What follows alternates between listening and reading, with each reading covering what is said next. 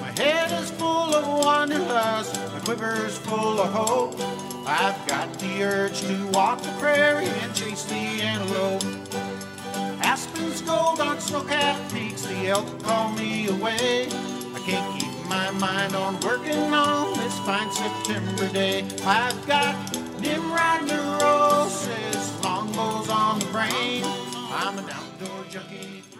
Welcome to the TradQuest podcast. I'm your host, James Orr, and joining me today, as always, Bob the Bowhunter Borland. What's going on, Bob? Oh, not much, man. How you doing? Man, uh, super good. We just got off the line with your brother from a different mother, Doug Borland. Yeah, what a stud. And he is not related that I know of, but uh, And what, that was really interesting, though, because he's, you guys aren't related that you know of, but your father and your brother are Doug Borland, yep, yep. That And goes- then my down- grandpa, my dad's dad was a Doug Borland. Doug And Borland, Doug, that we just interviewed, his brother's name is Robert. Robert, A- and he says to top it off, Uh, his mother, his mother's maiden name is Orr, and I we talked about where his uh his uh the Orrs come from, and it's it doesn't seem to be the same correlation that I know of as my family, but pretty uh, strange uh uh coincidence there. Yeah, pr- pretty strange. What a good dude, though, man. What a stud. So Doug Borland, our brother from a different mother. yeah. Yeah, yeah. So yeah, Doug is uh, uh, been around the game for what do you say, fifty years? Yeah, yeah. he- I mean, he started the game. I mean, uh, pretty much. he's he's uh, he's been bow hunting a long time. Sheep, goats, Siberian Yeah. snow sheep, and moose and grizzly bear, and and uh, what's that story told us in um, British Columbia? I mean, he's hunted all over and super super into the wilderness excursions and backpack hunting and so we tried to get into that the high country stuff tonight with him.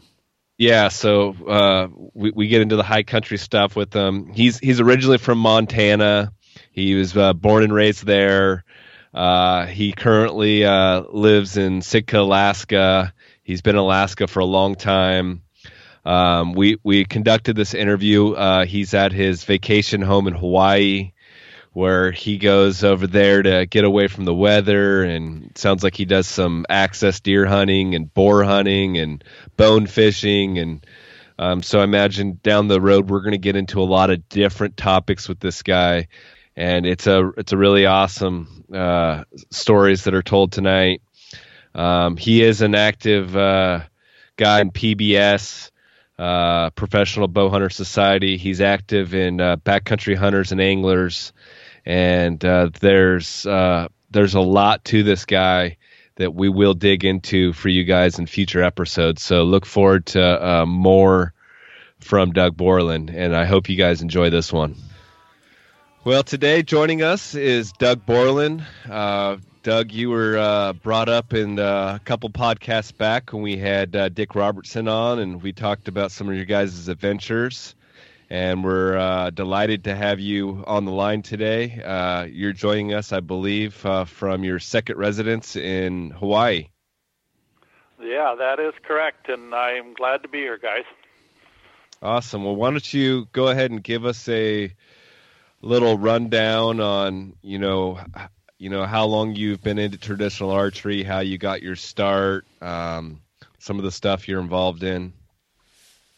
Sure, I'd be happy to do that. I'm kind of uh, ashamed to say it's been over 50 years that I've been tugging stick bows around. So, so I grew up in Montana, and uh, when I was growing up in Montana, there were really no other uh, archers or bow hunters, period, around. I got my first bow from Dad, who brought two fiberglass bows back from Portland. Um, when he was out there visiting Oregon family, and so my brother and I each got a fiberglass recurve. I forget um, the manufacturer at the time, but we were still grade schoolers, and so we flung a few arrows around at, at gophers and then got interested in big game hunting, I guess, about the time we were high school age. And uh, we were gun hunters. Where my dad was a hunter, and so one of the things in Montana at that time was uh, the game was very prevalent, and it was easy to go out and see oh 30 40 mule deer a day or get into elk every day if you wanted to and so um, we were pretty successful early as um, rifle hunters, so that sort of led us into um, maybe a little better challenge and a different way to do it. And so my brother uh, and I both got into it in high school through Herter's catalogs, uh, not knowing a thing about anything. We just ordered um, recurve bows out of Herter's catalog and some arrows, and started out the hard way, and and kind of uh, were in a learning curve for a long time. But so. Uh, two season hunter through high school and and uh, then about the time I got into college I started focusing exclusively on uh, hunting with the bow. Started making my own arrows and uh, my first um, upgrade from the old Herter's equipment was oh probably around 70 or 71 I got a wing Thunderbird recurve which was really a Cadillac bow at that time and started hunting with that and then um, got out of college and went to Alaska which was a real mecca for a hunter and that sort of um, by that time I was exclusively hunting with a bow and and uh, still using um, the recurves.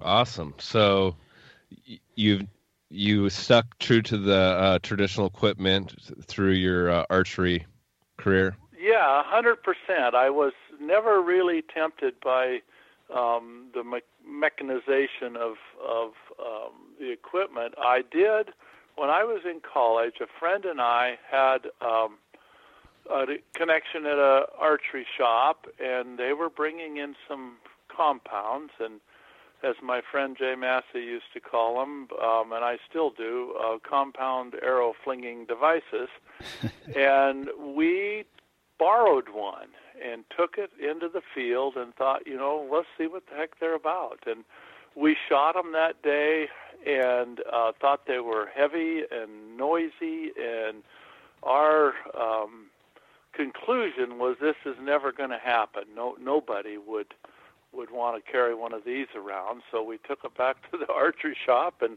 the rest is history. so, awesome. so I, I, other than that, it was always hunting with with stick bow and and uh, you know traditional equipment. Okay, and so I know I know you're not in Montana no more. Why don't you give us, you know, a rundown on on you know where you reside now and and how that came to be? Sure, I'm an I'm an Alaskan, and I always wanted to go to Alaska. Uh, not the least uh, incentive being the, the hunting and fishing available there. Uh, my dad was there during the war, so he had brought home a trunk full of Alaskan treasures, beaver hats, and traps that he used when he was there, and so I always wanted to go there. When I got an opportunity out of out of college, I went up, and not knowing anything about Alaska, I went down to the fish and game department when I was first there and started asking around if anybody hunted with a bow or anybody could give a rookie uh, any uh, information on where I might go and how to do it in Alaska. And I was sent down the hall to a gentleman by the name of Jay Massey, who was the um, information and education director, worked for the Fish and Game, had a uh, put out their newsletter, their magazine, had a TV show, um, and so I met him, and by coincidence, he was a bow hunter and archer, and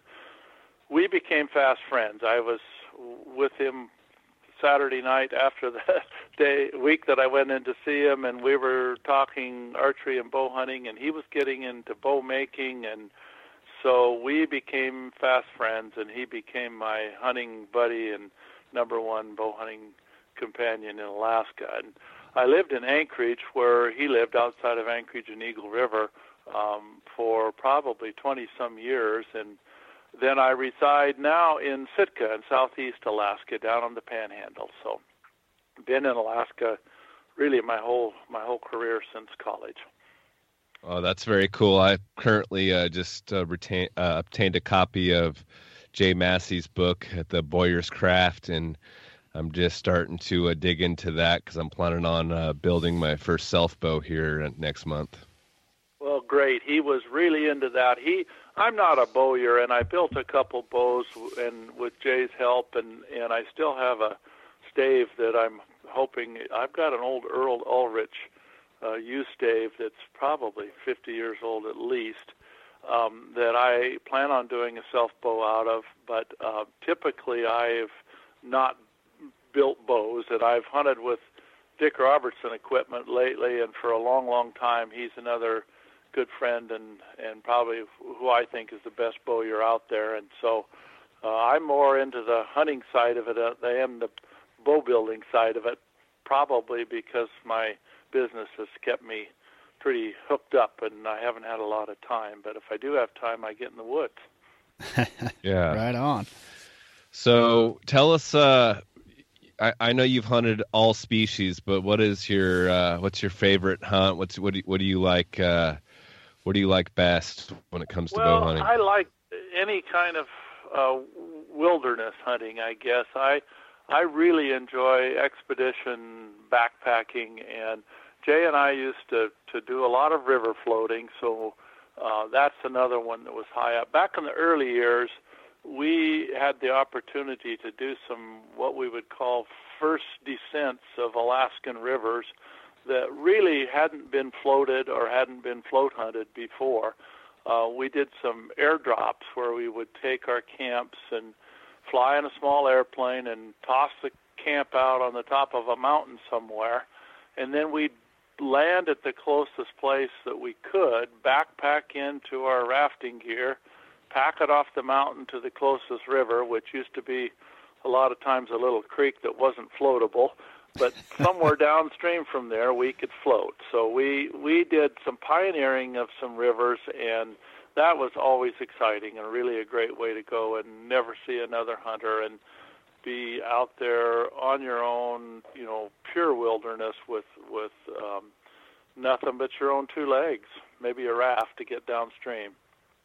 So that would be one highlight. And but high country hunting is probably closest to my heart. And I've done a lot of uh, goat hunting in Alaska, Rocky Mountain goats, and I've done a lot of of uh, sheep hunting. And both of those involve getting from the low country to the high. Um, the terrain is magnificent. The um, uh, animals are magnificent, and so that's something I've concentrated on. And Jay got me turned on to sheep hunting. When I met him, he had probably sheep hunted five or six times and not taken a ram, and he was really into that challenge. And so um, he said, "Let's go sheep hunting," and I said, "Hey, I'm in." Uh, he had some contacts in Fairbanks um, because he was with Fish and Game, and the Fish and Game, they were just getting into doing sheep surveys at the time. And so Jay called up uh, the sheep biologist and he says, "Hey, where where could we go with our stick bows?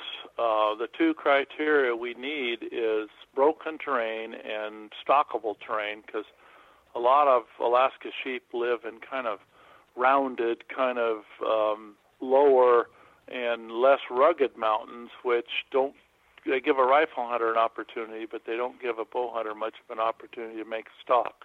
And he said the second thing we want is something so remote that we won't see any other hunters, and and uh, we'll have it to ourselves. So we got a couple of marks on a map, and and uh, off we went. This I think was probably 1976 or seven. Um, and we went started doing these annual sheep hunts, and we went two or three times unsuccessfully, and then we found an area that I've been going to since then, um, probably about 78, that was just perfect for uh, a bow hunter. And um, huntable numbers of rams, uh, broken country, uh, hard to get to. Two or three days of backpacking to get into, and we started doing annual trips into there. And Jay and I both took rams. Um, since then, I've gotten a couple more out of that area and I'm starting to turn some of those areas over to younger hunters. Um, just I've been very protective of where to go and how to do it, but um, I'm starting to to take some other people in there that I know will do it right, and I'm starting to turn over my areas to to people that uh, you know can appreciate it and use it in the future.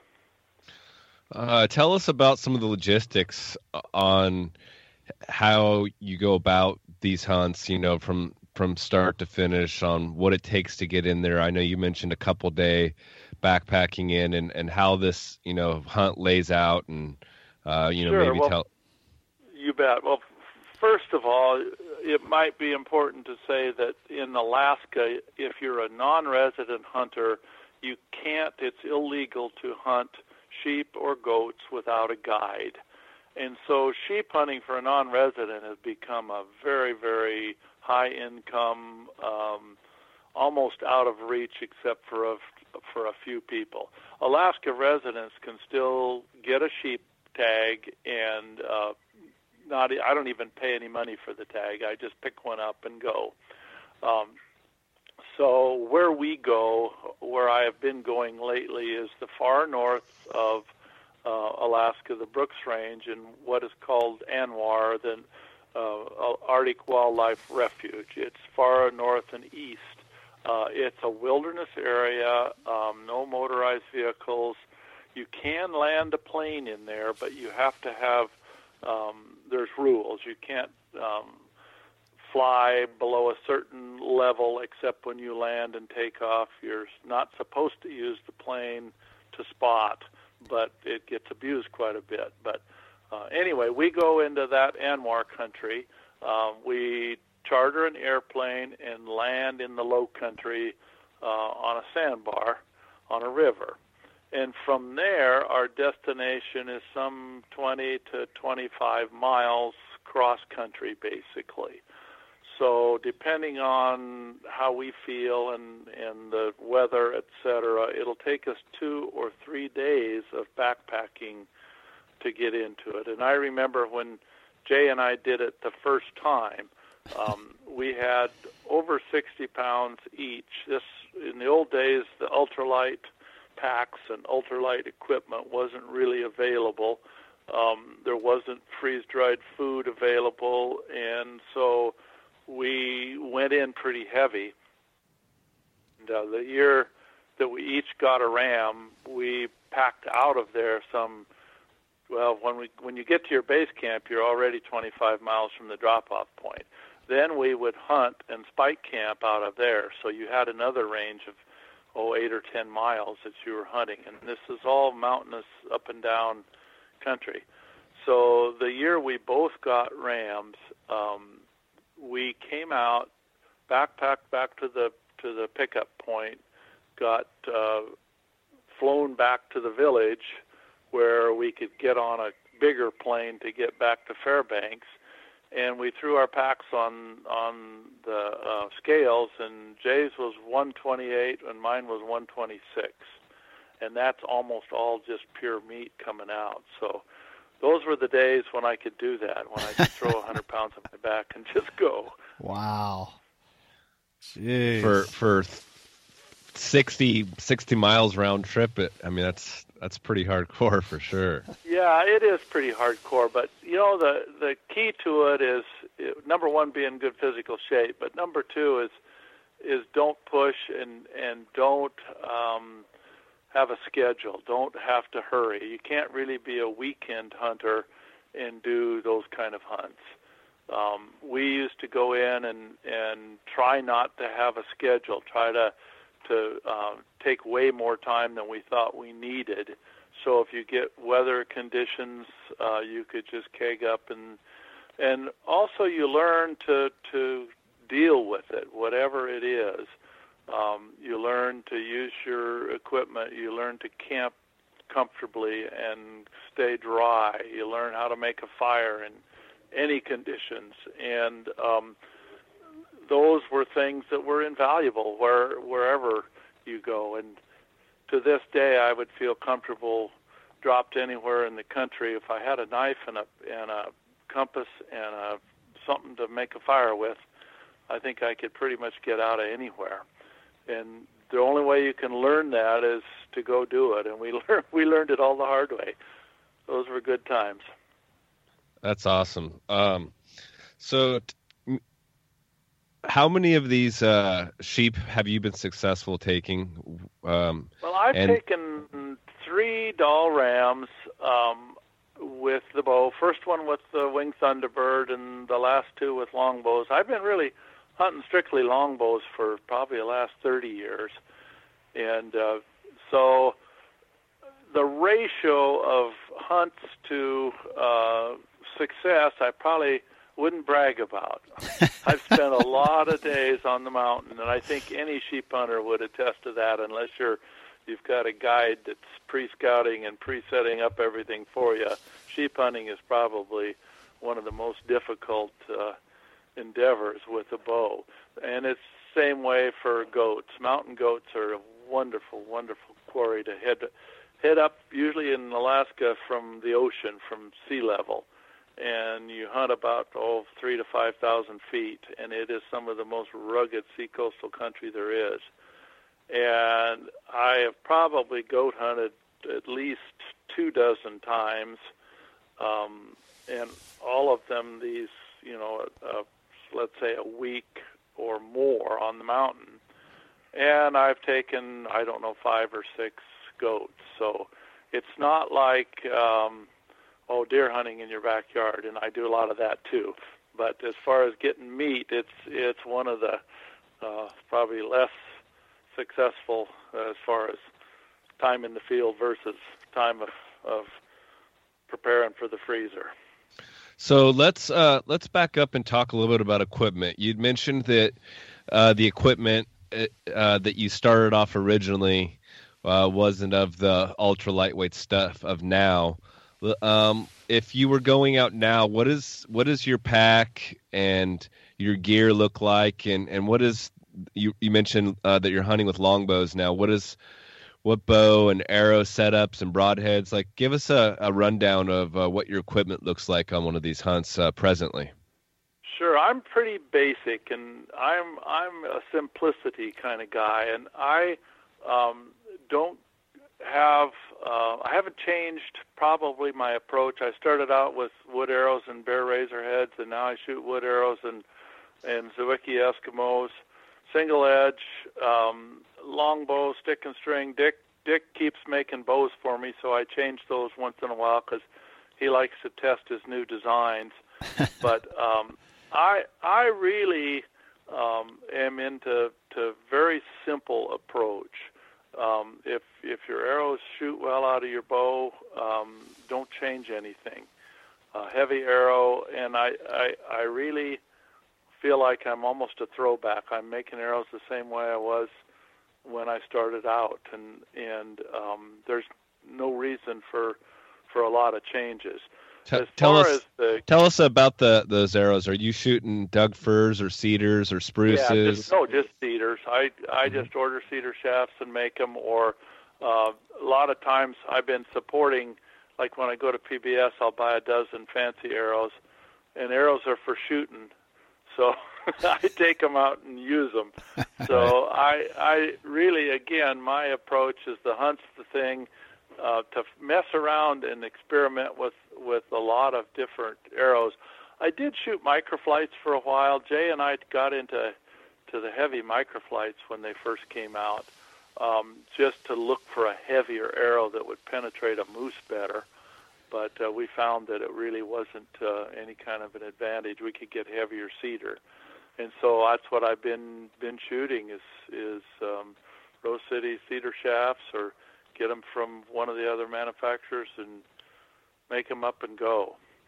Um, as far as the bow is concerned, um, I've been shooting Robertson um, equipment. He sent me a takedown recurve. I tried it. I found that I can't go back and forth between a, a recurve and a longbow very easily. I shoot purely instinctive. Uh, if I think about it at all, I've, I get a problem. And my setup for recurve shooting is totally different. I shoot off my front foot when I'm shooting a longbow. I cant the bow a lot, um, and I kind of lean into the shot.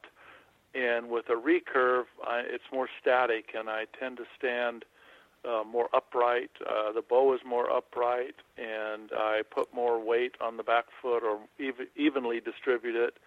And I can shoot good with a recurve, but I can't go back and forth. I have to either do one or the other. And so I've really learned that it's just better to stick with, with the one type of equipment. And it's funny, it's like riding a bike. I can pick up the bow, shoot two or three arrows, and feel good and go, even though I haven't shot for 60 days. Um, I shoot a lot in the field. I really am always shooting arrows. So when I'm tramping around, every dirt clod, every mushroom, everything is a is a target, and I get my eye pretty fast and get back into it. But if I have to think about it, I'm a terrible target shot. um, I'm a good shot in the field, good shot when there's game around. But if I have to stand there and say, geez, this is 42 yards away, what do I do now? I'm a terrible shot. So how, instinctive way to how, go.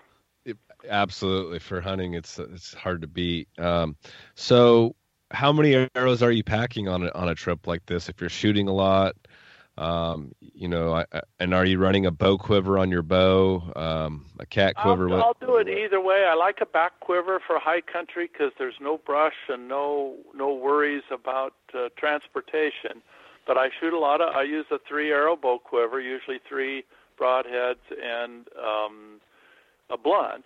And um, I'll take, like on a sheep hunt where weight is a issue, I'll usually take um, six broadheads and maybe three blunts, but I can take the broadheads off and replace with a blunt if I bust up the arrows, which I do occasionally. I just shoot HTM rubber blunts. Been doing that for years.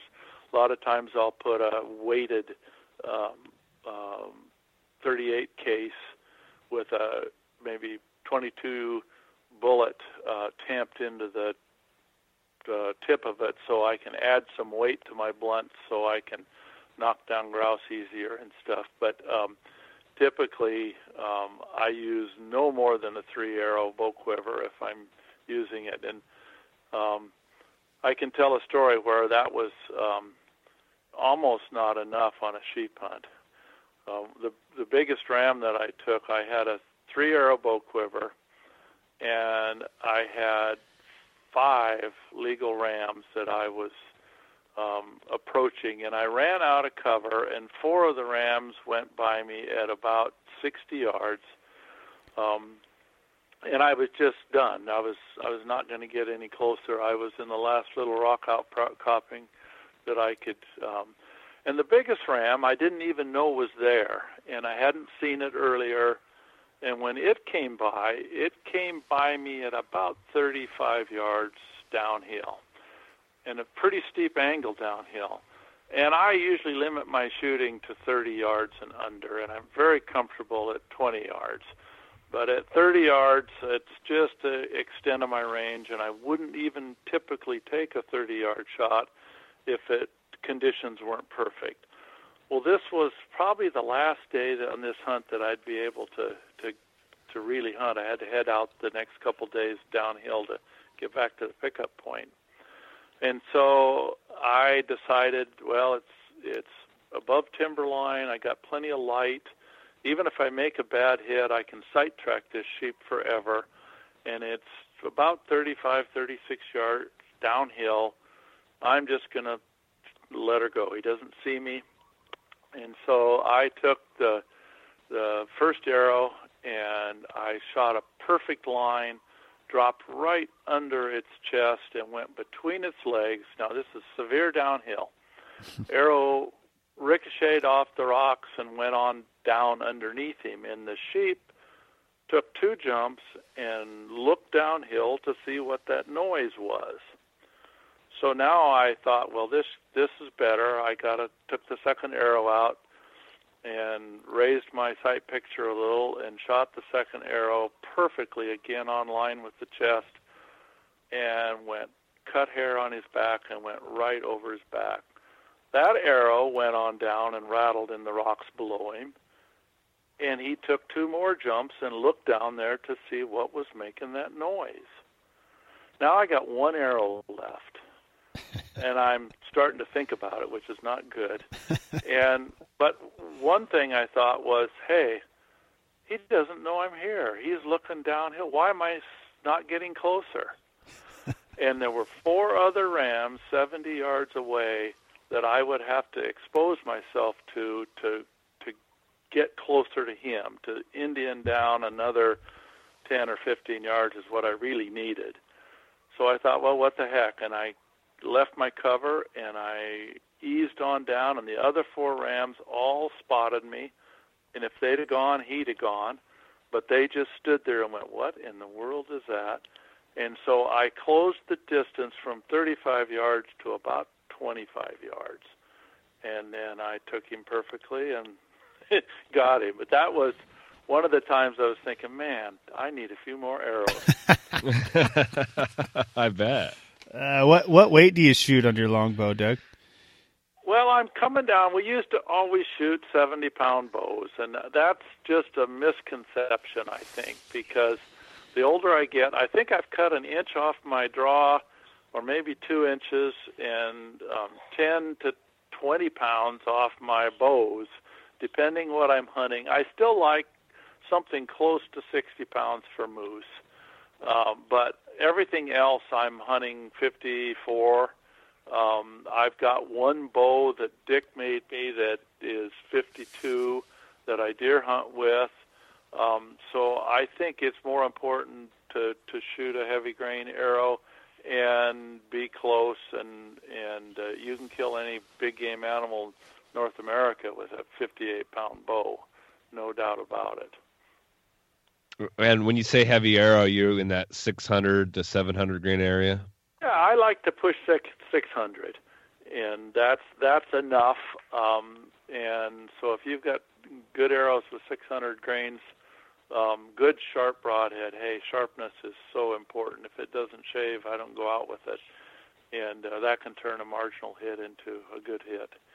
So um, again, pretty pretty basic. Just uh, the hunt's the thing. If you can get close and make a good shot, and it's another thing in the last 20 years, I have taken less and less shots at closer and closer range and it's I very seldom um, will miss. I mean, it's just because um, I try to limit my shots to ones I know I can take. And, uh, um, that's so on these expedition hunts. Tell us a little bit about your pack and the food you're eating and uh, how you're preparing it. Um, you know, as far as sure. clo- clothing and boots and yeah, things have changed a lot, and I still am a firm believer in wool. There's nothing better than than wool gear. It will not let you down in in cold weather or wet and rainy weather. But wool gets heavy, and um, so some of the modern materials, especially for base layers, um, are are good. The the polypros and the and the um, new uh, space age materials can be very, very good. I um, don't really have a very big um, affinity for um, camo. I don't. I have a few pieces of camo, but a lot of the the new gear is built for the for the catalog and the consumer.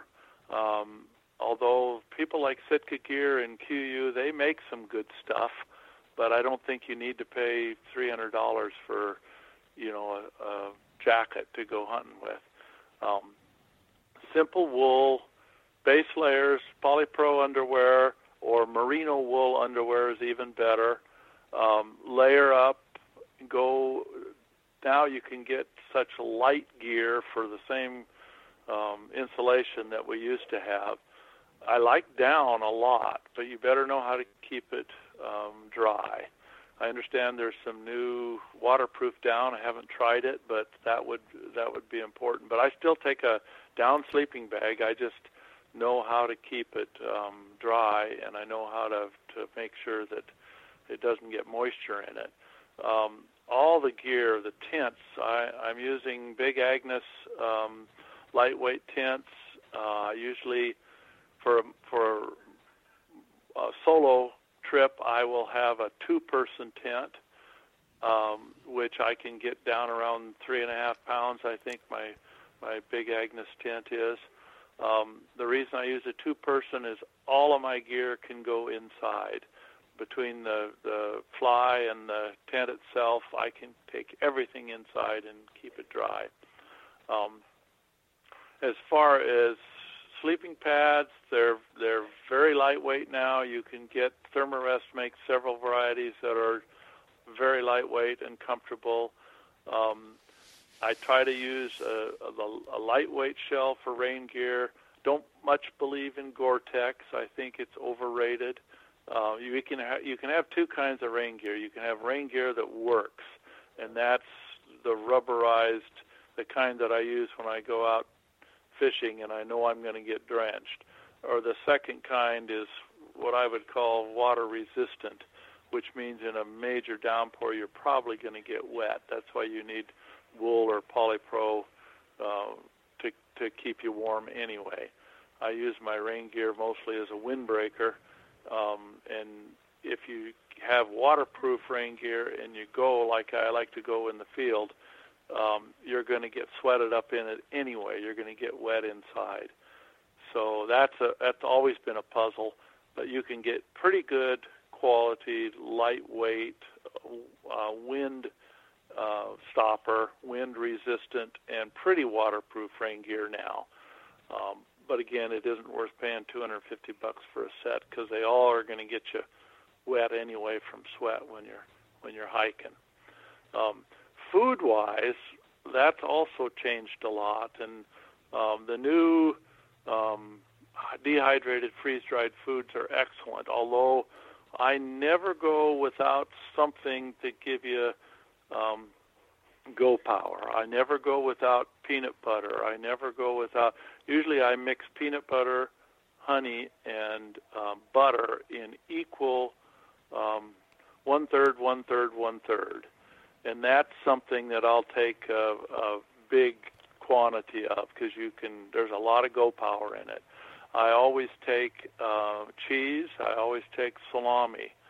Uh, the more fat you have when you're backpacking, the better off you're going to be because you're burning a ton of calories. And so you try to get. When I go through and look at my granola bars, I don't buy them. I buy them by calories per weight and so there's a ton of suppliers out there, but you want the most calories in the lightest weight possible. Um, I do Mountain House or another um, good brand freeze dried. They're getting better and better because you just have to cut down on weight. But we always supplement them with, um, you know, like oatmeal, um, enough regular food that you can get calories. Because you go on a two-week trip um, you'll lose, I'll lose 10 pounds, and you you don't want to lose energy. The more you burn, the harder it is, and if you end up backpacking an animal out, that's when you need it the most. So uh, try not to scrimp on it, uh, and always have um, some regular high calorie, high density um, fatty foods and hope awesome. you can live off the land a little bit. Hope you can get fish or or grouse or you know we always have some fishing gear and we're always trying to get some small game to supplement what we're doing out there. And are you able to cook up a little bit of those sheep when you get one uh, on the mountain? Oh, absolutely. Yeah. In fact, if you get one early, that really makes the trip. Uh, the year Jay and I got two rams, he got his on the first day and so that enabled us to number one eat sheep every day, and number two, cut down a little bit on what we had to pack out. yeah. You know, the other thing is the backpacks they have now. My original backpacks, you know, those were five or six pound packs, and now you can get a decent pack um, for maybe it's about three pounds. Uh, cookware, I'm I have titanium cookware. Um, you can get, you know, your stoves and your all of that. You can just um, cut ounces out. We cut our our um, toothbrushes in half when we went. So with anything you can do to cut down on on um, poundage, Right. and it's all important uh, at in the end. Uh, ounces ounces make know, pounds. Yes, exactly. And you know, we used to take Visqueen with us to to make a shelter, and now they have it's expensive, but those silt tarps are worth it because they they weigh ounces to give you waterproof protection. You know, my first my first goat hunt, um, I didn't have a tent. I had an army uh, mummy bag, down mummy bag. I had uh, a 12 by 10 piece of Visqueen and that's how we started out because we didn't have the money for for buying equipment. But you learn to make a dry camp because it only took a few times sleeping in a puddle to say, "Hey, I got to figure this out and, and learn how to do it." Right. It's it's great that we have all of that um, new equipment, but um, it's always been for me. It's kind of you know where to draw the line. There's a lot. I've I've never owned a GPS.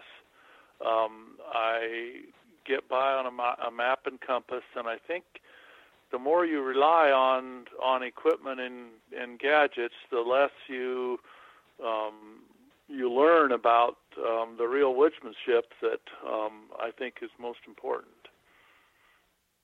Yeah, for sure. Yeah. Uh, could you could you could you uh, t- give us another uh, story, um, another bighorn uh, Dall Dall story? Share with us. Sure. Yeah. There's there's there's been a lot of them. We've I guess a, a lot of them that you remember are you know the ones that that get away. Um, and I had my only guided um, hunt that I've ever been on um, was a uh, stone sheep hunt in British Columbia. And back in the years when we were outfitting, guiding in Alaska, Jay and I had a hunter that um, traded part of his um, cost of hunting with us for uh, half of a sheep hunt in Alberta, and I was happy to to do that trade, or not Alberta, but BC. So I ended up going into uh, a sheep hunting camp that had never had a bow hunter before. And when I came in, um, they had a preconceived idea of how they were going to get me a ram.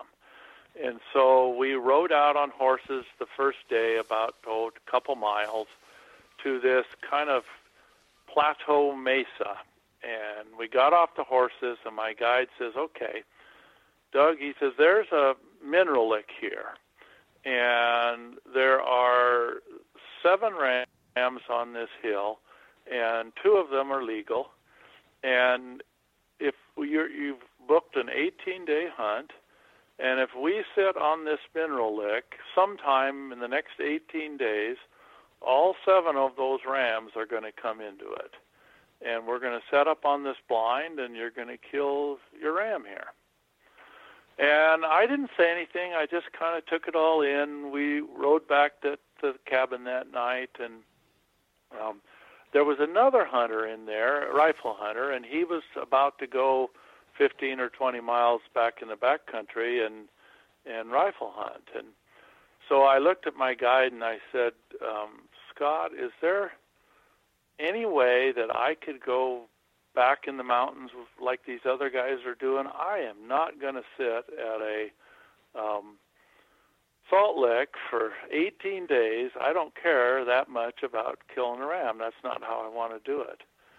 And this guide looked at me and he just grinned. He said, I am so happy you said that. he said, There's nothing I would hate more than to sit there next to you for 18 days.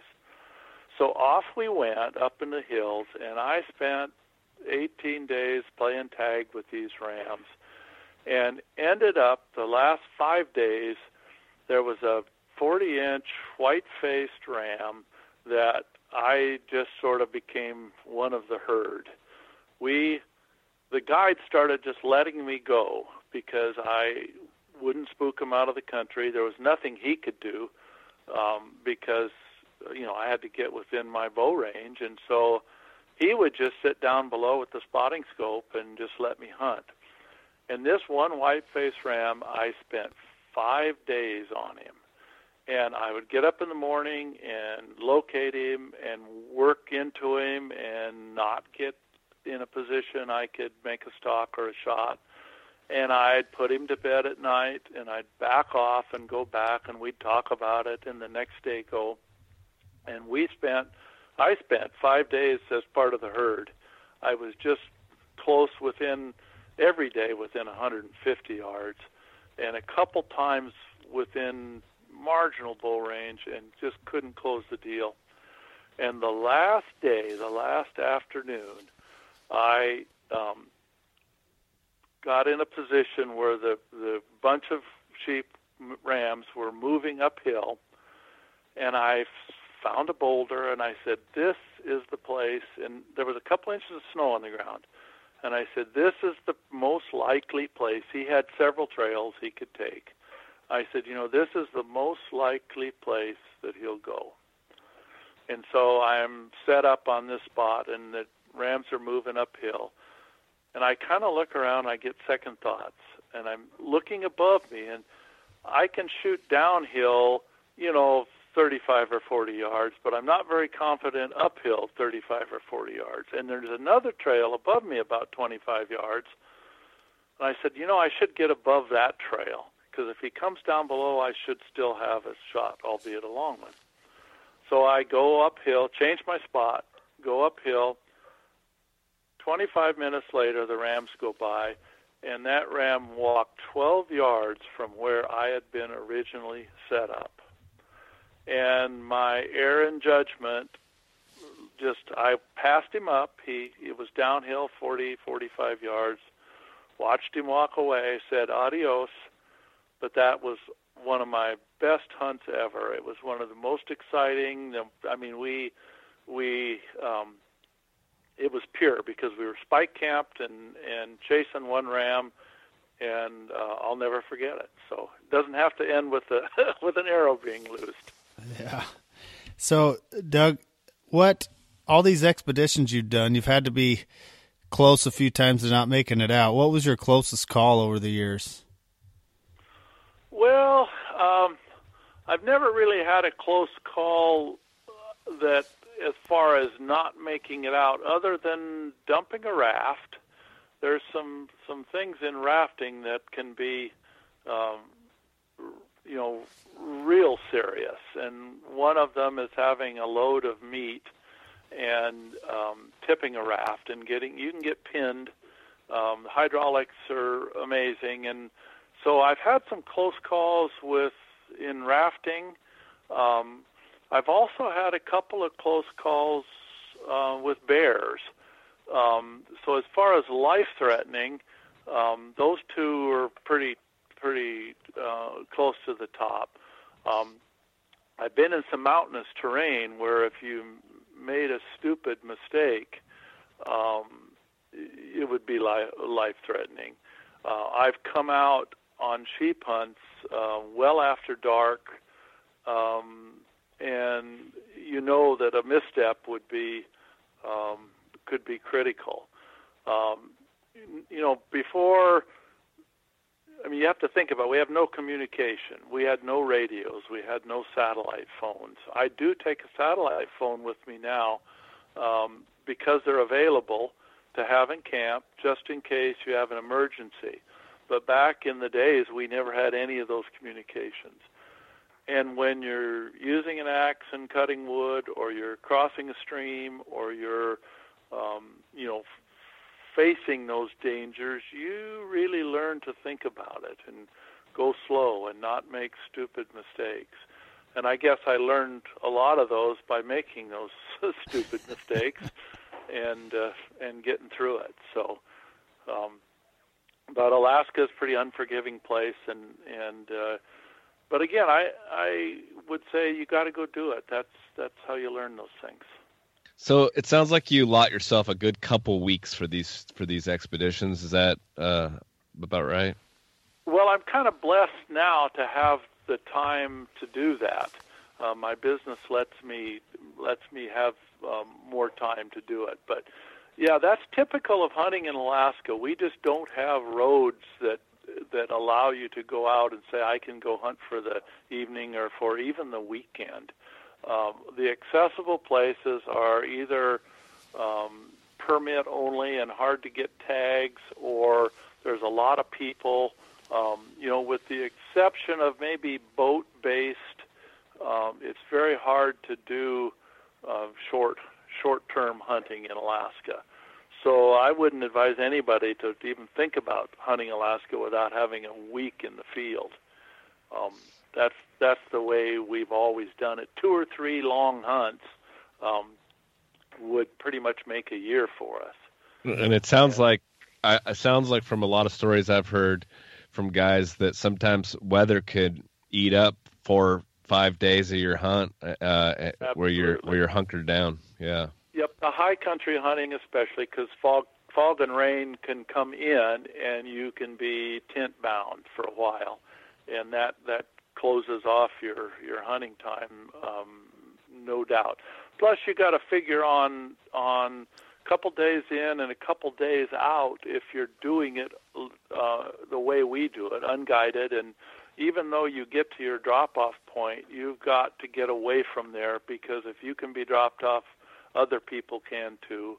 And uh, and I've always been a proponent of the uh, no matter where you go, um, you need to get a few miles and a few hours off of the trail, off of the the uh, trail head, because that's that's the way you get to places where other people aren't already hunting. And I think it's the same in the lower 48. And even now, I think there's a lot of places in public land in the lower 48 where a person can go if they're willing to put the work in to to get away from the the access points. And I've hunted uh, Colorado, I've hunted um, uh, Idaho, Montana, um, California, even and done it all backpack hunting and and packing in and there's a lot of good places that you can get to if you're you're willing to take the time and the energy to get there.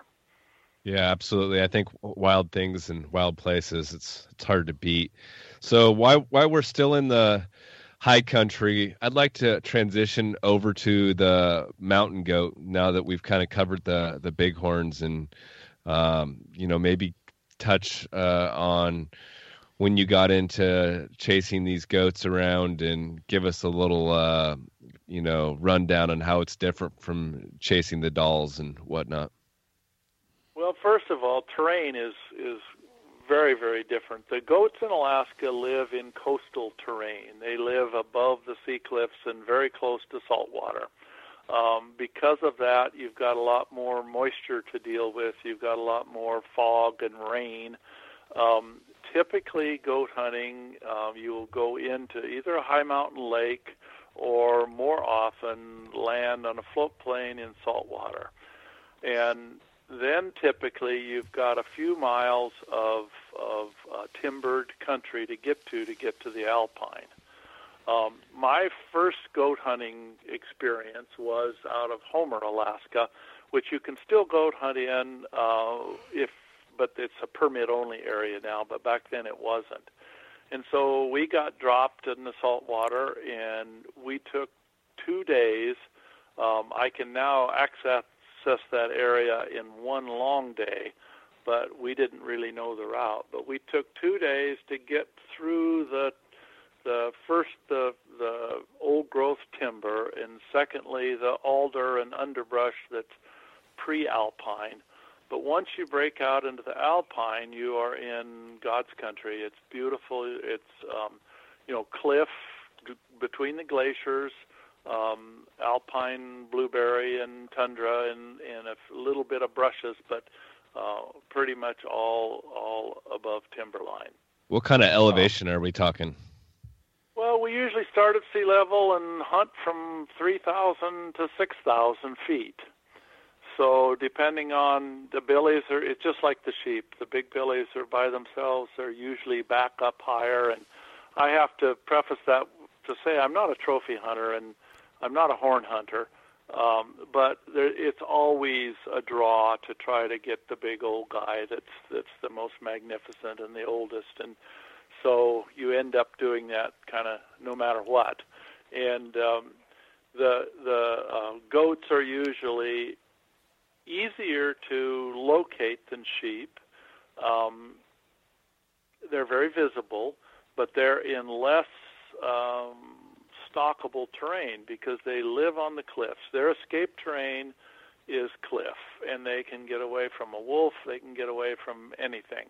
Um, fairly easy to get within a couple hundred yards or even a hundred yards of the goats, but dang hard without killing yourself to get out on those cliffs and um, you know close the range and close the deal. So it's very exciting. Very you know the typical way I try to do it is to get above a goat and hunt down on him, and they are typically very guarded about whatever comes from below, but what comes from um, above, they're they're not they don't pay attention as much.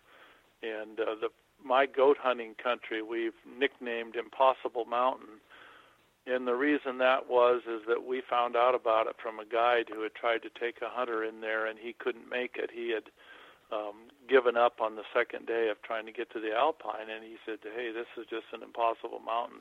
Take me home."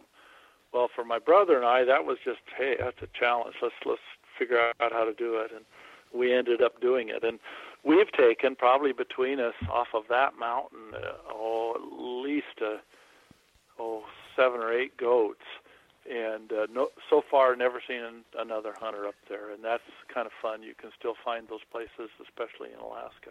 Are you hunting them in like October? What, what's the time frame? Well, the, no, that's we've tried it in October, and the reason we tried it in October was looking for a um, good, beautiful hide to make a you make a rug out of because they're so long haired in October. Right. But it was just too tough, and there's nothing scarier than being up there in that steep country when when the snows come, ice and snow.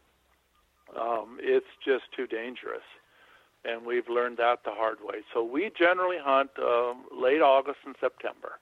Okay. Before true deep snows and before you can still get snowed on but you won't get that freeze up and, and solid snow.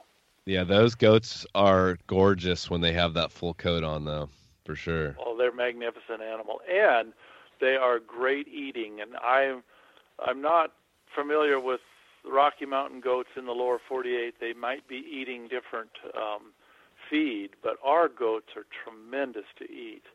And so um, we just we just love them, and we won't pass up a a, a small billy anytime because the food is so good. Um, did it? Which one eats better, uh, the Dall or the or the goat? Oh, the Dall will eat better. That's and there's always a little mythology involved because Dall sheep are so difficult to get, but they are reputed to be, and I would stand behind it, the best wild game meat you've ever eaten.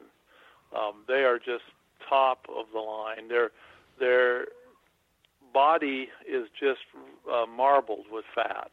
By the time we're hunting them in August, they are in top shape and tremendous food. The, yeah, the it, it seems like uh, Fred Bear said something about the uh, the bighorn uh, ribs and straps were beyond yep. the best table fare around. Sheep ribs rarely make it home. They will rarely ever make it out of camp because that's that's the the epitome of camp food, and we we love roasting ribs on the fire and rendering them down to to camp food. They're they're the very best, and I I think that sheep meat's the the ultimate. Well, uh, will you share a, uh, a, a goat hunting story with us? Oh, sure. I'll tell you an early one because um, I, I don't mind telling stories on myself. But probably the second year we went into Impossible Mountain, my brother and I, and he and I hunted together a lot in the early years, and um, we had certain jinxes. And my first jinx was I could not get a mountain goat.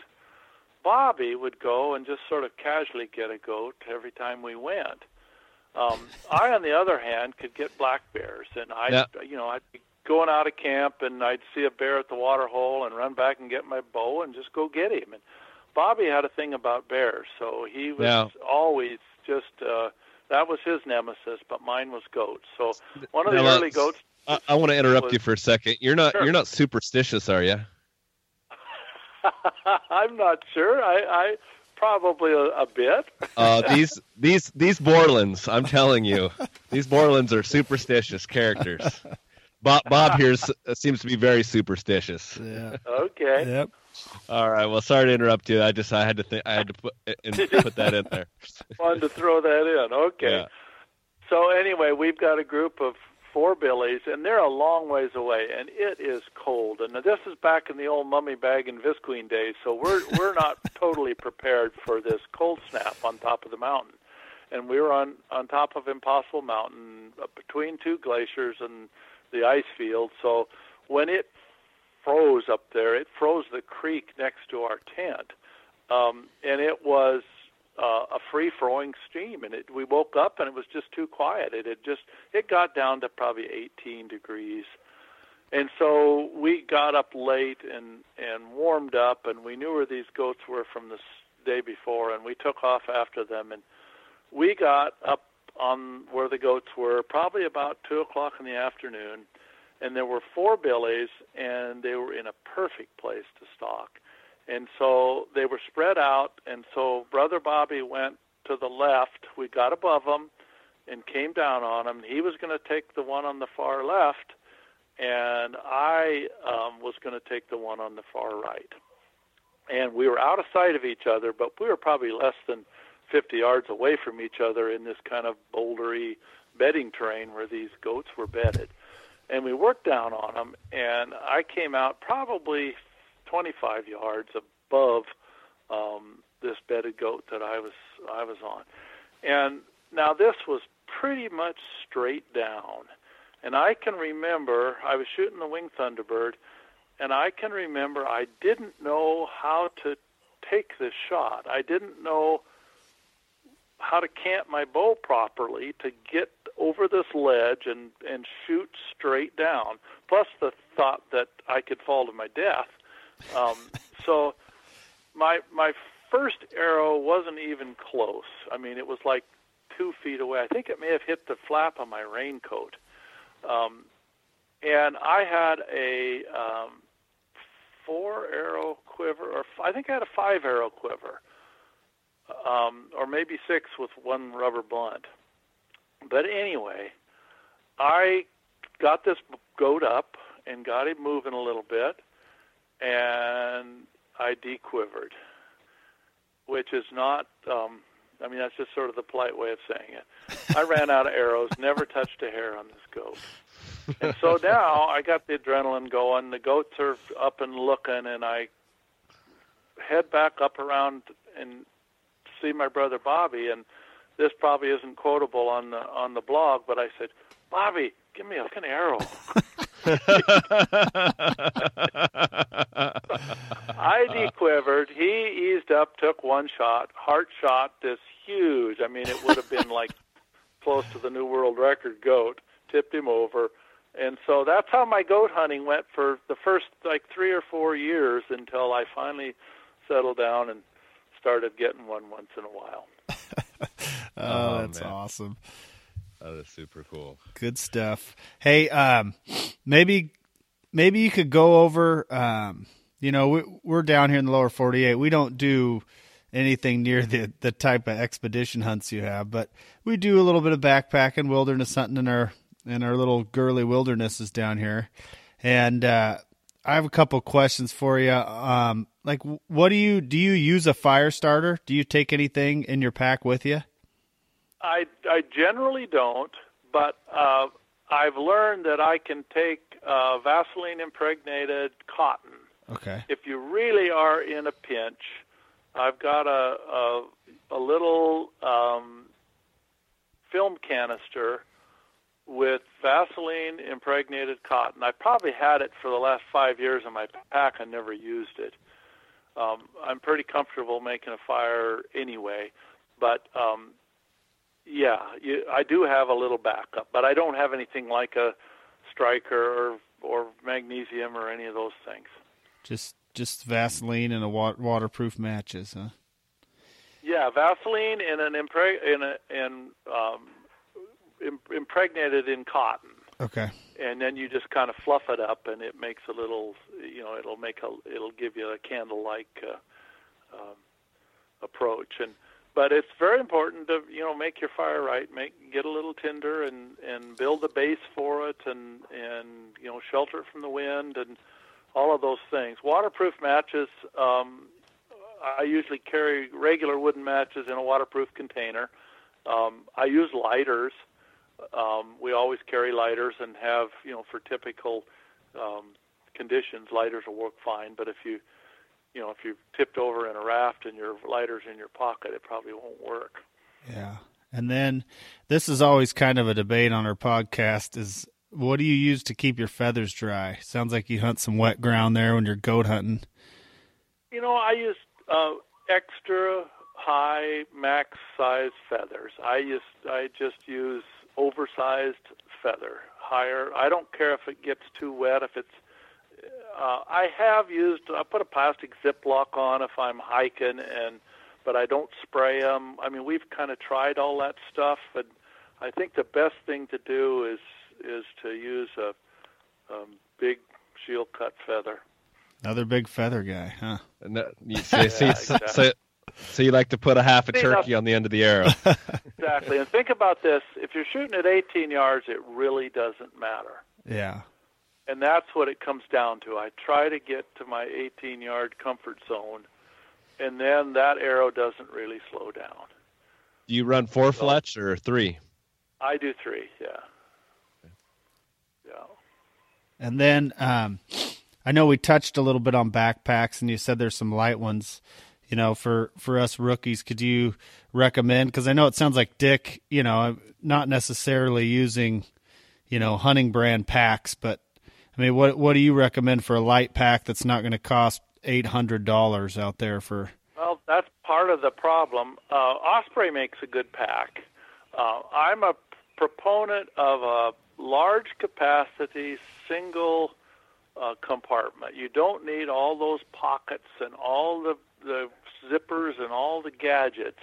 And it's harder and harder to get a single, um, you know, compartment pack. I'm also a proponent of a exterior frame.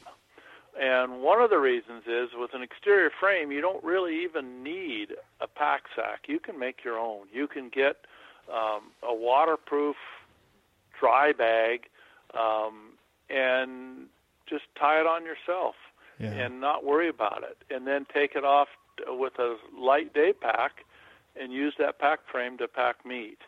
Um, so a, a lot of it, what you see on the market, is really overkill and therefore overweight.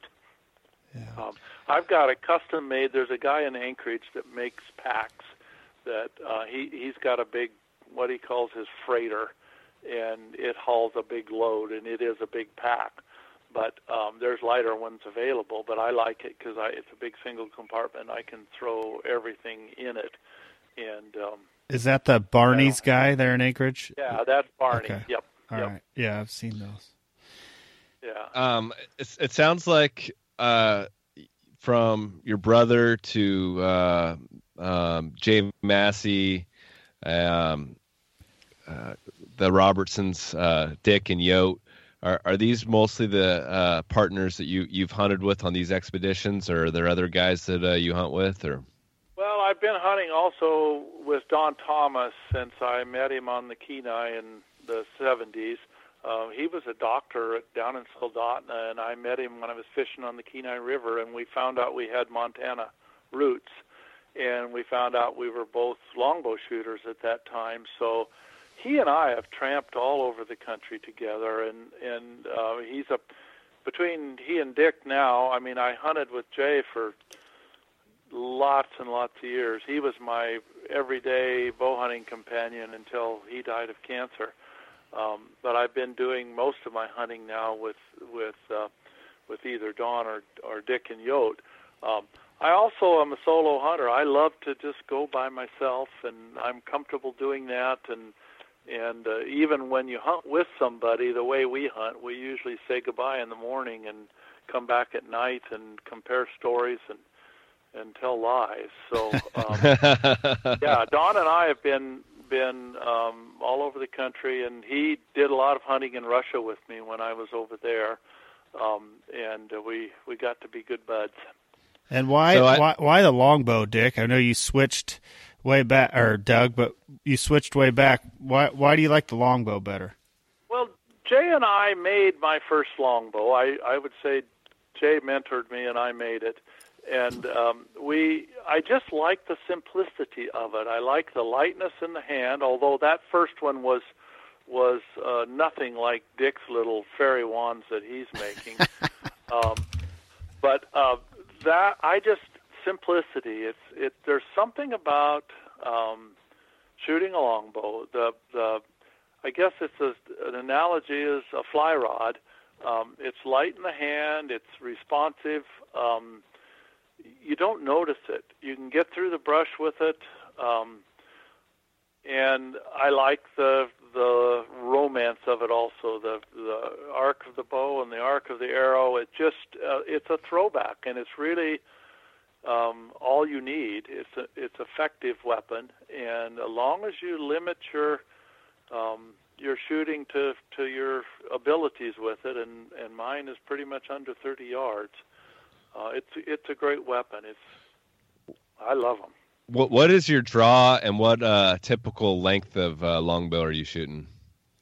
Well, I'm I'm coming down in my draw and also my length of my bows, um, only because you know Dick uh, is making shorter bows now, and I'm finding that that I don't pull 30 inches anymore like I used to when I was pulling 30 inches, then the shorter length bows, um, you could get quite a bit of finger pinch, and you know they didn't they they'd stack on you.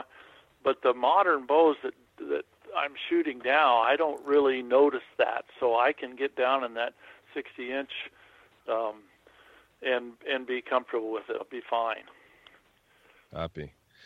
Well, um, I, I think for the listeners, you guys have probably heard a a lot of little tidbits of like you know he'd mentioned the the rafting expeditions and he had mentioned a little bit about Russia and we had actually asked uh, we'd actually asked Doug not to get into that stuff because we uh, we're gonna bring more Doug Borland to you guys. There's a, this guy has a lot to offer, and we uh, deliberately kept this podcast about the high country and we plan on bringing you guys more Doug if that's all right with Doug, and we're gonna get into some of this uh, uh, rafting expeditions and uh, possibly some Russia, and we've got some other. Uh, um, he, he, has a lot to offer, and we really look forward to having more podcasts with Doug. Be happy to do it, you guys. Anything that I can do to to promote traditional archery and to support what um, what we love, I'd be happy to do it anytime. That's that's great.